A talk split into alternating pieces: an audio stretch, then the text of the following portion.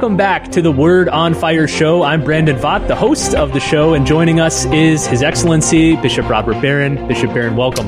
Hey, Brandon. Always good to be on with you. A couple episodes ago, I introduced you as His Eminence, and we got all these emails from saying like, "Oh, did you guys hear something that we haven't heard?" oh yeah, yeah. I'm like, yeah, I, that's I'm how rocketing we, up the hierarchy as we speak, and that's how we break the news through a Yeah. coded introduction on the podcast. Um, listen, what's been going on? I know you you started confirmation season. Yeah. How's that been going? Well, that's that's probably the big news of this time of year in LA. We do all the confirmations pretty much in the months after uh, Easter, and uh, once that season kicks in, it pretty much takes up all your time. As we record these words, it's a Monday. I had a confirmation Friday, two on Saturday, two on Sunday. I've got one tonight and then one tomorrow night. So it'll be seven confirmations in five days. But that's typical this time of year. Now, I kind of like the fact in LA that we, we get them over all in one intense period. I, I kind of like it that way. Um, but I, I must say, some days they are, it is exhausting when you're finishing your second confirmation of a hundred and some kids, you know. But generally, I like confirmation season a lot. I enjoy going out to the parishes and seeing these young people and trying to get them. Like tonight, you know, I'm going to go down to um, the St. Bonaventure Mission in Ventura, which was founded by Junipero Serra. And what I'm going to talk about, I'll do something new tonight uh, about Serra and bringing the faith to this part of the world. And to say to these these kids, hey, we're passing the torch on to you.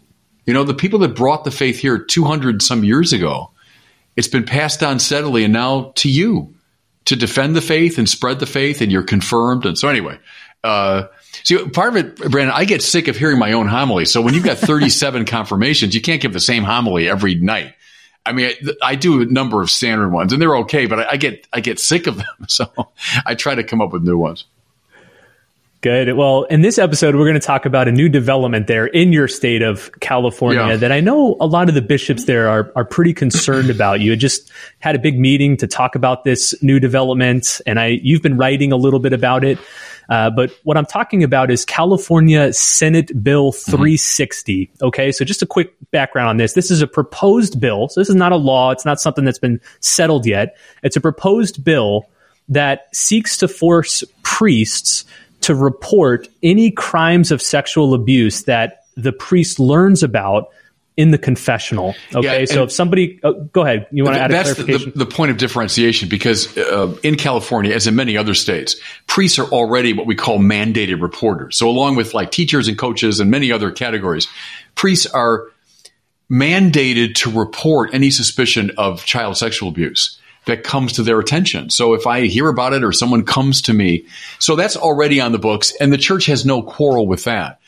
But we've always had in California, as in many other states, all the other states really, an exemption for confession. I think in California they call it like a penitential conversation, you know, is exempted from this.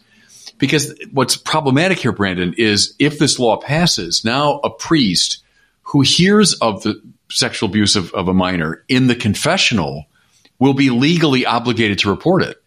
And that's directly repugnant to the to the law and practice of the church, which holds to the inviolability of the seal of confession. So that's the that's the point of of uh, contention here.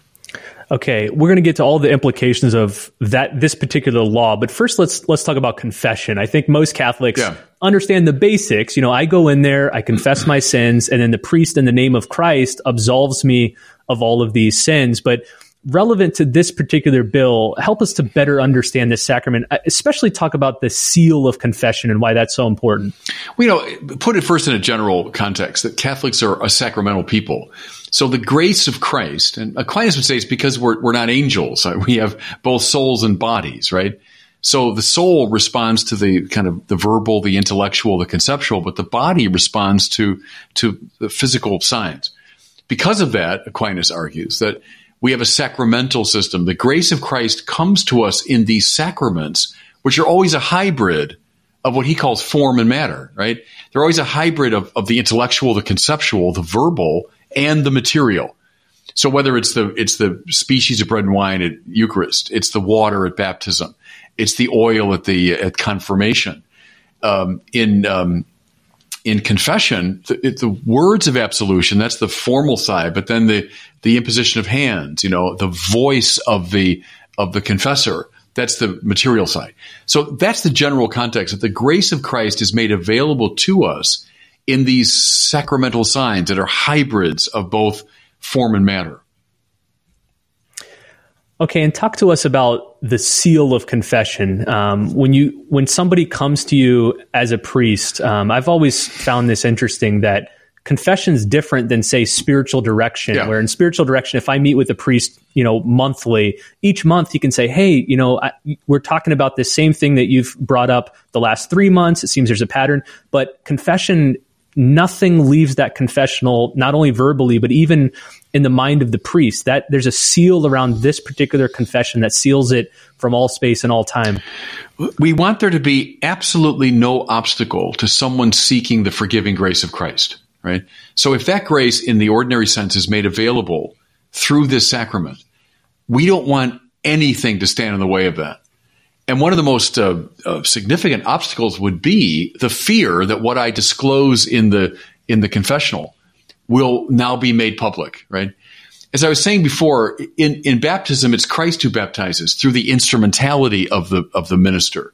Um, in in confession, the same thing. It's Christ who hears and offers forgiveness through the instrumentality of the priest. We don't want anything to stand in the way of that privileged encounter with the grace of Christ, which is why the church, as you say quite rightly, has surrounded uh, confession with this absolute seal of secrecy. It's to it's to give people access to the grace they need. You know, that's the reason. Uh, let me tell you a story. When I was studying uh, my fourth year in the seminary, we had a, a a practical course in confession. So we did practice confessions, that sort of thing, you know. But the teacher, and it was it was burned into my soul. I've never forgotten it in 33 years of priesthood. He said, if someone asks you, Father, could you hear my confession? The answer is always yes. If it's inconvenient to you, the answer is yes. If it's dangerous to you, the answer is yes. If it's putting your life in danger, the answer is yes. See? But then he added, once the confession has happened, your attitude must be, it didn't happen. It didn't happen. And if someone, this is, he went on, if someone inquires, oh, what happened in that confession? The answer is, it didn't happen. It didn't happen. Now, if saying that, you know, say it. I mean, it's like that's your attitude. Is it? You, you, it didn't happen. If that attitude is dangerous to you, it didn't happen. If that attitude puts your own life in danger, it didn't happen. That's how seriously we take confession, both the access to it and then the privacy that surrounds it. Both are absolute for us. One thing that's struck me, I've heard this from so many of my priest friends, is that when you talk to priests or bishops across every spectrum, theologically, spiritually, whether they're super pious or you know fairly lax, every single one of them uh, respects the sacredness yeah. of the seal of confession. It's like that one element is held with so much value, no matter what else is going on in the priest's life. You know, it's funny, Brandon, you say that because uh, it's an observation that wasn't it Ronald Knox made it? I think it was Knox that the church with all of its corruption and all of its sin and all of its failures on the part of its leadership. But what's the one thing which has weirdly remained absolute and consistent over 2,000 years? Do this in memory of me. Is oddly the Mass has endured, you know, despite all of our weakness and all of our stupidity and everything.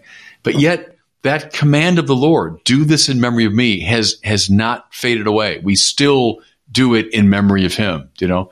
I think you're right. There's in a similar way that priests, no matter where you are on the ideological spectrum, it's just central to our priesthood uh, that that confession is so sacred as to be inviolable. Uh, you know, Pope Francis talks about the, the field hospital well, the confessional is one of the main operating theaters, if you want, of that field hospital of the church. When people are coming to be cured, that's where they come. They come to the sacrament of reconciliation. And so don't put up any obstacle to it. Don't frighten anybody away from it. That's our perspective.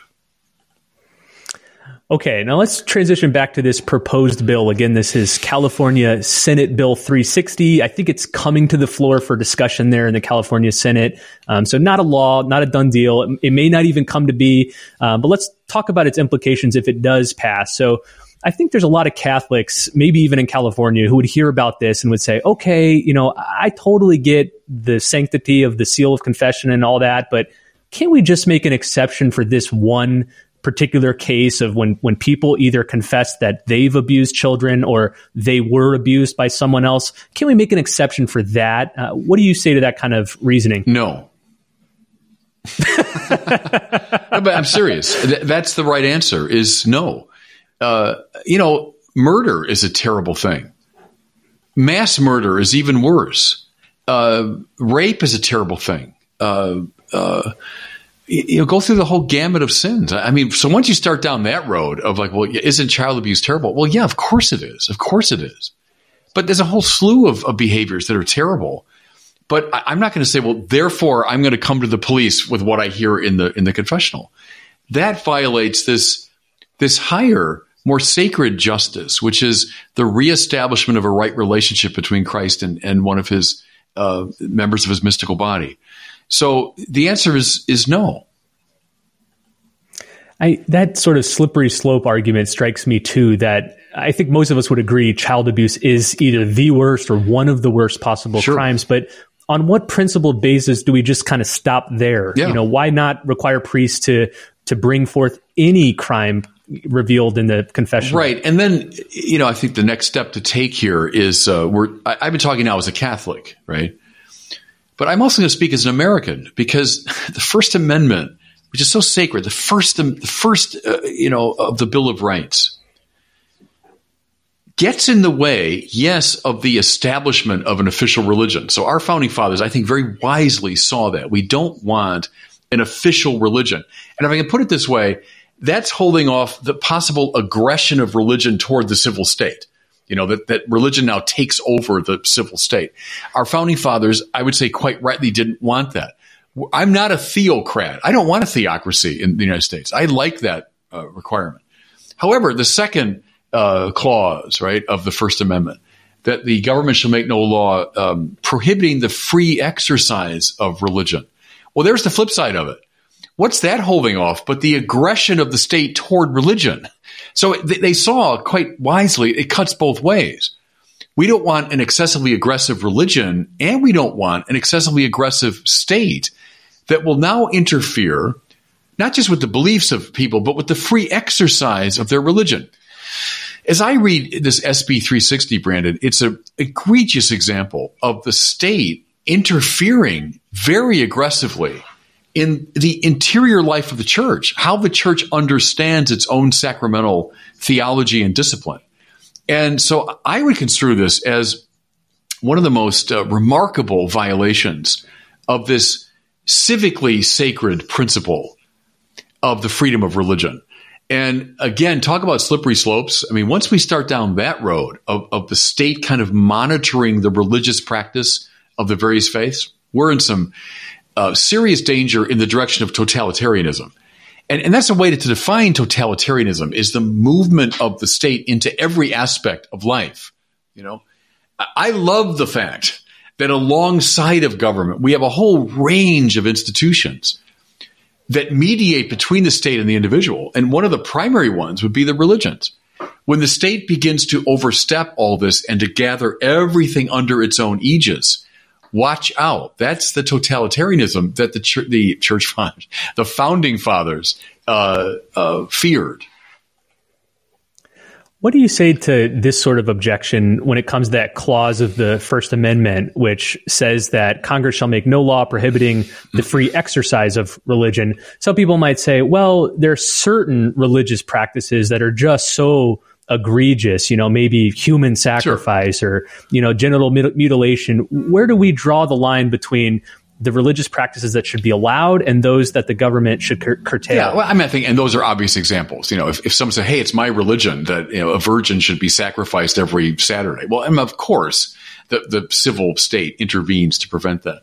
Um, I, I mean, and I, that's what they'll do. They'll use that kind of form of argumentation here. But I just think reasonable people see that, that distinction, you know, that sure, there are ex- extreme examples, I suppose, of, of religious, but the very fact, Brandon, that this thing has been on the books of our country for 200 years or more, that they've, they've respected the integrity of the confessional all these years uh, I think it's very special pleading to say that, oh, this is an example of, you know, a human sacrifice or something. Uh, so no, it's not an absolute as though, hey, it's my private religion, you know, that I, that I can uh, run around, you know, naked every Tuesday in the public square. Well, no, sure, of course, but uh, but I don't think any reasonable person sees that there's a even proportionate analogy between those two cases. Yeah, I agree. And I think what also bugs me about this bill is it doesn't seem to accomplish its stated goal of, yeah. say, reducing the amount of childhood sexual abuse. Because I'm thinking if you're an abuser and you want forgiveness from God, but this bill has gone through, it's become law, and it's now required that if I confess this to a priest, he's going to tell the authorities. That's not going to all that's going to do is keep me from right. going to confession. Yeah. It's not really going to stop anything, and it's going to prevent innocent people from being able to confess their yeah. sins to priests. So I don't think it, it even moves the needle on the yeah. question of it, sexual It does abuse. almost no good and does an enormous amount of harm. I think that's uh, quite right. And show me the very clear, compelling evidence that that lots and lots of young people would have been protected if we had this in place. I think that's a very hard case to make. And I would say the burden of proof, given our history around the First Amendment, lies powerfully on the side of those that want to change this.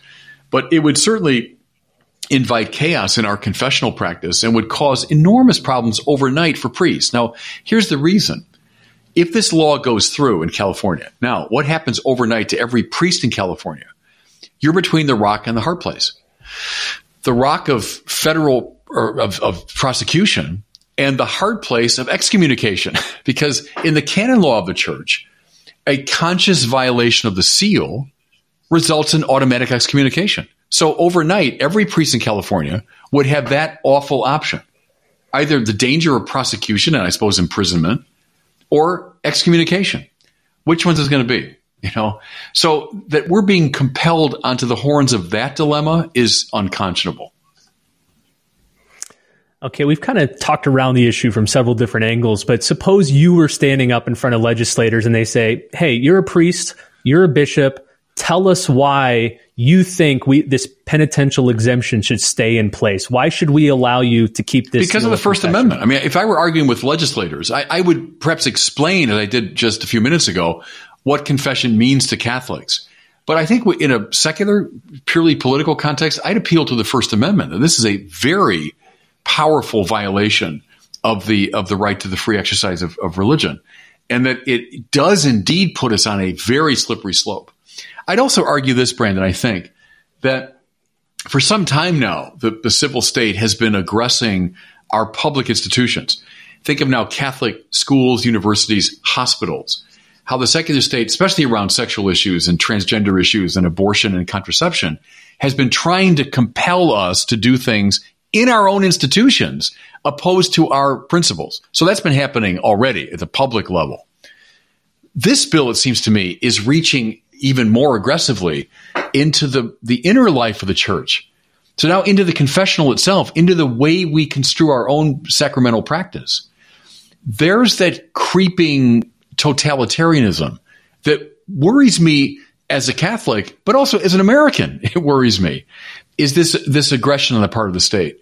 Um, I think I might argue with uh, with legislators along those lines, but also having explained how central this is to Catholics. All right. Well, this is a little speculative, and I don't want to spend too much time on this because we don't know how this is all going to play out. But just suppose that this bill passes, it gets to the governor's desk, he signs it, it becomes a law. Um, now, many people think even after it becomes a law, it will likely be challenged and perhaps overturned in courts. That it won't actually it's all possible, survive yeah. to take effect. But just just suppose it goes through, and that this is the law of the land, at least in California. You're a bishop, you're a priest. What what do you do? Yeah, and here, you know, I'd, I'd caution prudence because, as you say quite rightly, we're at a very preliminary stage of the process. This is not even on the books yet. My fervent prayer is that this thing gets blocked at whatever level. And so I think we take it step at a time and see, you know, what's possible. But I, I think the bottom line, Brandon, is a priest can't violate the seal of confession, period. Uh, if the state is compelling us to do that, then we have to resist. You know, if the state is doing something that is repugnant to the deepest convictions of the church, we, we have to resist it. Um, now, it's similar to you're a Catholic doctor. And if the state is compelling you to perform abortions that are repugnant to your conscience, what do you do? You know, now that's what they're testing in court all the time. Those cases, um, or the you know the HHS stuff with the contraception mandate and all that. So it's a similar situation there. It seems to me though, uh, we can't compromise on this. What should we do even now? It seems to me not just Catholic priests who are most immediately in danger, but all the Catholic faithful. You're a Catholic in California and you're seeking uh, the forgiveness of your sins through the confession. This is making this highly problematic for you. I think Catholics need to be roused to political action and ask some serious questions about how we're voting and who we're putting in office and, and what uh, what we can do as a as a body politic to uh, oppose ourselves to these uh, proposals. So I'd like to see the the church uh, kind of roused around this issue. Let's close with a, a, quote, a famous quote that your great mentor, Cardinal Francis George, gave a few years before he died. At many, at the time, many people thought this was just dramatic overstatement, but he said, I expect to die in my bed, which he did. My successor will die in prison, and his successor will die a martyr in the public square. His successor will pick up the shards of a ruined society and slowly help rebuild civilization as the church has done so often in human history.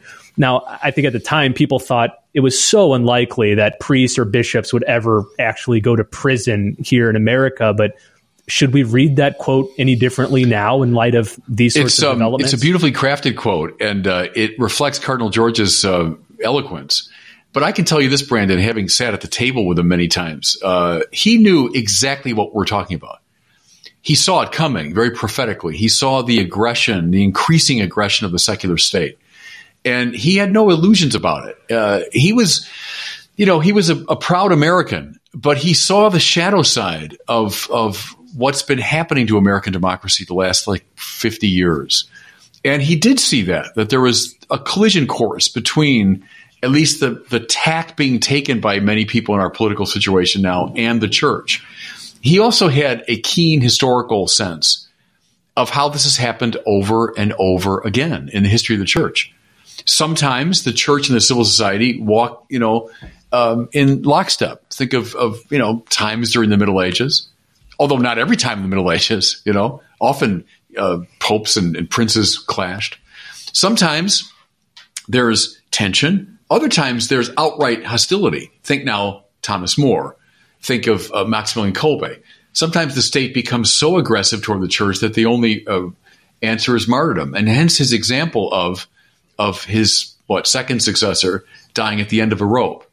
So you know he's being eloquent, maybe a little melodramatic, but that's born of someone that knew a lot about American history and the trajectories within it and a lot about the history of the church and how culture and religion relate to each other. Now, again, I don't want to over dramatize it. I don't, it, you know, so I'm expecting now priests to be hanged in the public square. But the issue that he put his finger on is a real issue. And therefore, we've got to be uh, vigilant.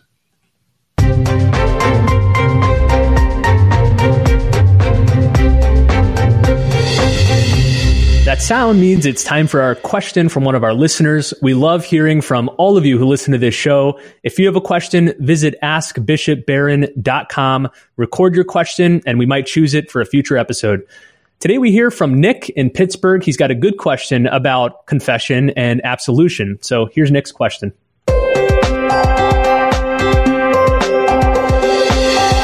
Hi, Bishop Barron. This is Nick from Pittsburgh, and my question pertains to absolution in the sacrament of reconciliation. Is a priest ever permitted to withhold absolution uh, to a penitent during the sacrament? And uh, if so, under what conditions would this be permissible? Uh, thank you, Bishop Barron, and God bless. Yeah, thank you for that question. Um, the answer is yes. Uh, you know, it, within the confession, uh, we typically ask the penitent to uh, pray some version of the act of contrition. Well, that's not just window dressing. See, that's accomplishing two basic things because to receive absolution, you have to demonstrate to the satisfaction of the judge. And I'm using that language on purpose that the confessor, to a degree in the confessional, acts as a judge. You have to make it clear to the judge that you are contrite for the sins you've, you've uh, confessed and you have a firm purpose of amendment. Otherwise, you're kind of playing around with it. Otherwise, it's a velleity, like, oh yeah, I guess I've done some bad things, but I, have no real contrition. I, don't really feel this is that sinful, and I don't have any desire or or uh, uh, purpose to amend my life. So, if those two things are lacking, and if a confessor judges that, sure, he shouldn't give absolution. Um, but that's not. I, I'm not like over dramatizing something. It's just a. It's a, a kind of normal bit of, of confessional practice is that you discern and sometimes you can discern it just in, in a tone of voice you discern it in in someone's attitude that they feel contrite over their sin and they have a purpose to amend their life. Uh, otherwise you, you shouldn't give absolution well, thanks for the question, Nick, and thanks so much for all of you for listening to this show. I wanted to give a special shout out to a handful of our supporters on Patreon. If you want to help support this show, just go to wordonfireshow.com slash patron and join many of these great people, including Matt Jungel, Myra Brown, Melanie Brooks, Olga Ramirez, Paul Kyle, Rosa Kim, Sua and Jenna Coe, Sylvia Jean and Jacques Bergeron, Trish Keller, and uh, Kyle Davis or Kyle Davis. Uh, sorry if I butchered your name, but thank you so much. Thank you for supporting this show. We are so grateful for you for helping to get this show out to many more people. Also, don't forget, get your copy of Bishop Barron's new book. We talked about it last week, Letter to a Suffering Church. Pick it up at wordonfireshow.com slash letter. Free copy for one or a dollar per copy for multiple. Thanks so much for listening. We'll see you next week on the Word on Fire show.